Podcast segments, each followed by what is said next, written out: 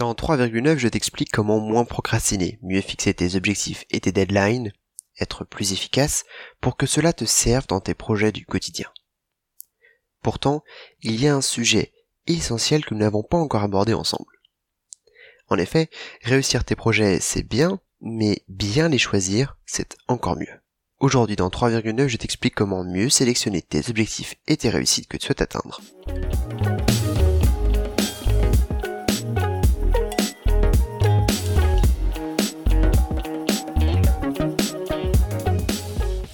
Avant de rentrer dans le vif du sujet, je voudrais vous remercier, vous tous, pour vos commentaires, vos retours et vos critiques sur les épisodes qui sont déjà disponibles de 3,9.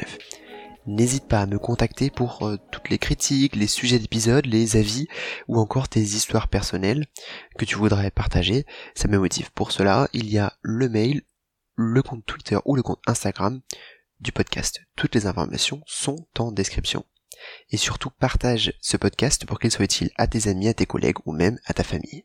Enfin, si jamais tu as l'habitude d'écouter tes podcasts ou ta musique sur Deezer, sache que désormais 3,9 est également disponible sur Deezer.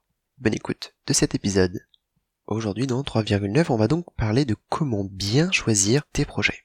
Cette thématique est en fait extrêmement importante parce que tu es probablement comme moi sollicité régulièrement pour commencer de nouveaux projets. Ça peut être euh, plein de choses différentes. Hein. Ça peut être euh, organiser une conférence, participer à une association étudiante, lancer un produit, créer un contenu. Mais ça peut aussi être tout simplement euh, d'organiser des vacances avec des amis, une soirée ou même de commencer un nouvel instrument de musique.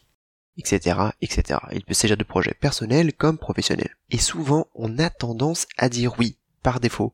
C'est un peu notre seule réponse. On te propose quelque chose, ben, tu dis oui. Tu n'as pas vraiment de choix. Alors pourquoi dis-tu oui par défaut? Eh bien en fait c'est souvent parce que avant de penser à soi, on essaye de faire plaisir aux autres, de se faire bien voir. Et donc, eh bien lorsqu'on nous propose un projet, on a tendance à foncer et à dire oui par défaut. Souvent tu ne veux pas dire non pour ne pas être rude, pour ne pas blesser la personne ou pour ne pas te faire mal voir. Et cela se comprend tout à fait. Problème, à dire oui à tout, tu te retrouves avec trop de travail, trop de tâches à faire, parfois tu es même obligé d'abandonner des projets en cours de route, et là, c'est la culpabilité garantie. Parfois, lorsque des personnes te sollicitent de façon régulière, récurrente et que tu dis oui à contre-cœur, cela peut même amener à du ressentiment et empoisonner ta relation avec ces personnes. Aujourd'hui, on va voir ensemble comment apprendre à dire oui à ce qui en vaut la peine, et uniquement à cela. Ainsi, tu pourras rendre sa vraie valeur au oui. Alors comment apprendre à dire non? La première façon, qui paraît simple en théorie, c'est de basculer dans un mode non par défaut. C'est-à-dire que la prochaine fois que quelqu'un te propose de te lancer dans un nouveau projet, ou que toi tu envisages de te lancer dans un nouveau projet, au lieu de dire oui immédiatement, commence par dire non, et réfléchis ensuite à si oui ou non c'est une bonne idée. Dire non, c'est un droit. On l'oublie souvent, hein, ça paraît bateau, mais c'est le cas, c'est un droit, tu as le droit de dire non. Sinon, c'est que c'est un ordre, pas une proposition de la personne. Tu peux donc changer ta façon de voir ces nouveaux projets en donnant un vrai sens au oui, c'est-à-dire en disant oui uniquement lorsque tu le souhaites vraiment et pas lorsque tu te sens forcé ou obligé de le faire. Alors c'est clair, certaines personnes risquent de mal le prendre lorsque pour la première fois tu leur diras non. Mais n'oublie pas que fixer des limites c'est bon, pour toi mais aussi pour l'autre et pour la relation que tu as avec ces personnes. Sur le long terme, ce sera bénéfique pour tout le monde. Alors cette théorie elle est sympathique, mais au juste comment est-ce qu'on choisit correctement à quel projet il faut dire oui et à quel projet il faut dire non. C'est donc ce qu'on va voir maintenant. Pour commencer, je vais te parler de la méthode des filtres. Elle est présentée par Fabien Olicard dans son livre Votre temps est infini que je te recommande fortement. Comme tu vas le voir, cette méthode est à la fois puissante et simple, c'est pourquoi je te la recommande. La méthode des filtres se base sur un système d'entonnoir. On va donc mettre en place une série de filtres au fur et à mesure de l'entonnoir lorsque tu as une nouvelle idée de projet, en fait, on part du principe que donc cette idée-là, ce projet potentiel arrive au début de l'entonnoir, il va devoir passer la série de filtres jusqu'en bas, et s'il parvient à passer tous les filtres, alors tu vas t'investir dans ce projet. Si le projet est bloqué vers le haut de l'entonnoir, alors il est éliminé. Et s'il est bloqué vers le bas, tu peux tout de même le considérer même s'il ne passe pas tous tes filtres. Alors ces filtres, qu'est-ce que c'est? Ces filtres, ce sont en fait un ensemble d'éléments, de critères qui correspond à ce qui est important pour toi pour t'investir dans un projet, tes motivations en fait, en les classant de ce qui est le plus important pour toi vers ce qui est le moins important. Voici un exemple de filtre que j'utilise moi. Pour les filtres professionnels, pour moi le critère le plus important c'est la charge temporelle. Si un projet me demande beaucoup trop de charge temporelle, ce n'est pas possible, je n'ai pas le temps, je ne veux pas m'investir dessus, donc je l'enlève. Ensuite, le deuxième, c'est la faisabilité. En termes de compétences, est-ce que j'ai déjà les compétences ou est-ce que j'ai le matériel pour le faire? Le troisième critère, c'est l'aspect fun. Si le projet ne me plaît pas, eh bien, euh, je ne compte pas beaucoup m'investir dessus. Donc, je peux dire non immédiatement. Et puis le dernier critère, qui est quand même un critère important, c'est le développement de la carrière. Parfois, je peux accepter des projets qui ne vont pas beaucoup développer ma carrière professionnelle, mais ils m'intéressent et euh, ils sont euh, ok d'un point de vue de la charge temporelle, de la faisabilité et du fun. Voilà donc mon entonnoir pour les projets professionnels. Je t'invite à faire de même, à réfléchir pour toi ce qui est important et évidemment n'oublie pas que ces filtres peuvent changer au cours de ta carrière ou au cours même des mois ou des années. J'ai également un entonnoir pour les projets personnels. Cet entonnoir, tu vas voir, il est un petit peu différent. Le premier critère, le premier filtre, c'est l'aspect fun. Clairement, pour un projet personnel, si le projet n'est pas fun, je ne veux pas le faire. Le deuxième aspect, c'est la charge temporelle. Ensuite, le troisième, c'est le coût. Et enfin, le quatrième, le développement personnel. Ce qui est une thématique très très vaste, hein, qui inclut à la fois développer de nouvelles compétences ou apprendre de nouvelles choses, etc.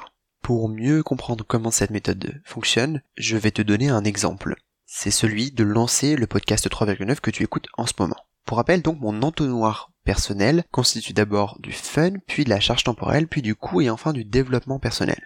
Lorsque j'ai voulu lancer le podcast 3,9, je me suis donc posé la question de si savoir si ce projet allait passer euh, à travers cette série de filtres. D'un point de vue fun, clairement, on y est. Je m'amuse beaucoup à créer ce podcast et j'espère que toi tu profites bien de ce podcast également.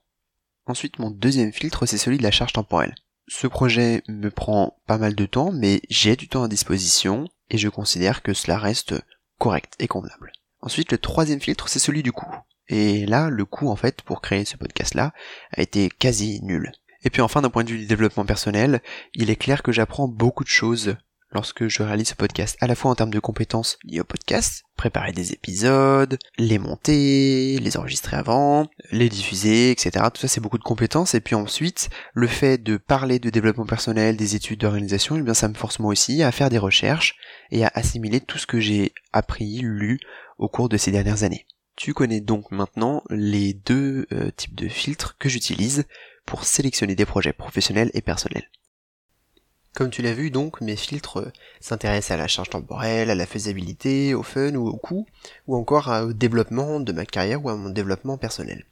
Mais il y a d'autres filtres qui sont tout à fait possibles. Ça peut être des filtres par rapport à ta santé, des questions logistiques ou matérielles. Est-ce que tu as la place? Est-ce que tu as le matériel pour euh, lancer ce projet? Est-ce que tu as les compétences?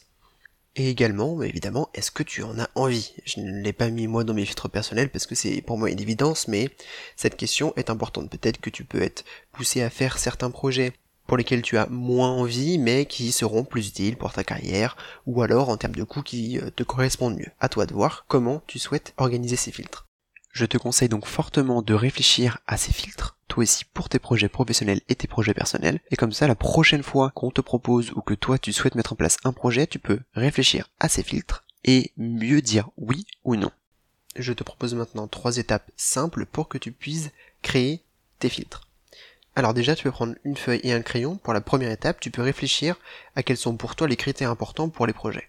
Pour t'aider, tu peux déjà réfléchir à des projets pour lesquels tu as dans le passé dit oui ou non, et pour quels critères tu avais dit oui ou non. Tu peux distinguer tes projets professionnels ou tes projets personnels si tu le souhaites. Tu peux ensuite les organiser, choisir d'après toi lequel est le plus important et lequel est le moins important. Tu peux avoir un, deux, trois, quatre filtres comme tu le souhaites et évidemment tu peux avoir différents ordres dans tes filtres. Pas de panique, peut-être que tes filtres ne te conviendront pas au final et peut-être que dans quelques mois tu les changeras. Cette méthode est une méthode qui évolue en même temps que tu évolues. Une fois donc que tu as choisi tes filtres et que tu les as priorisés, il ne te reste plus qu'à la troisième étape, à savoir de les utiliser. C'est à force de les utiliser que tu vas pouvoir les améliorer, les affiner et trouver au final une méthode qui te convienne le mieux et qui te permette de choisir le plus rapidement possible et de façon la plus précise possible.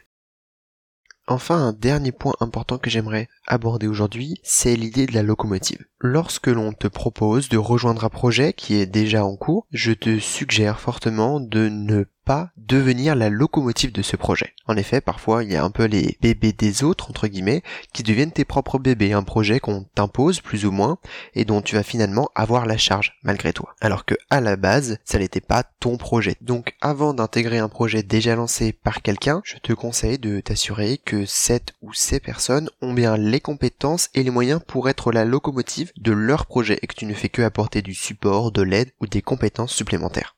Cela t'évitera de te retrouver au cœur d'un projet qui n'est pas le tien, qui ne te motive pas forcément. Et évidemment, avant de rejoindre un de ces projets, tu peux appliquer la méthode des filtres. Ensemble donc nous avons vu qu'on avait le droit de dire non à un projet. Et oui, dire oui n'est pas une obligation, c'est un droit, c'est un peu une faveur que l'on fait à l'autre ou à soi-même. N'oublie pas d'utiliser la méthode des filtres pour choisir tes objectifs au mieux. Tu l'auras compris, pour mieux choisir tes objectifs, il faut prendre le temps, rationaliser les choses et se poser les bonnes questions. Et cela, c'est une tâche qui est plus ardue qu'on ne le pense souvent. En plus de ces méthodes, je te propose d'autres méthodes. Dans le prochain épisode de 3,9, on continuera de s'intéresser à cette question de bien choisir ses projets grâce à d'autres outils qui te seront, j'espère, tout aussi utiles. En attendant le prochain épisode de 3,9, je te remercie d'avoir écouté celui-ci. Tu peux, comme d'habitude, nous rejoindre sur les réseaux sociaux, sur Instagram, 3,9 en toutes lettres, me contacter par mail à 3,9-ik.me, là aussi en toutes lettres. J'ai également un compte Twitter pour le podcast, 3, cette fois-ci en chiffres, virgule en lettres et 9 en chiffres à nouveau, pour suivre les dernières actualités du podcast. À bientôt pour le prochain épisode de 3,9.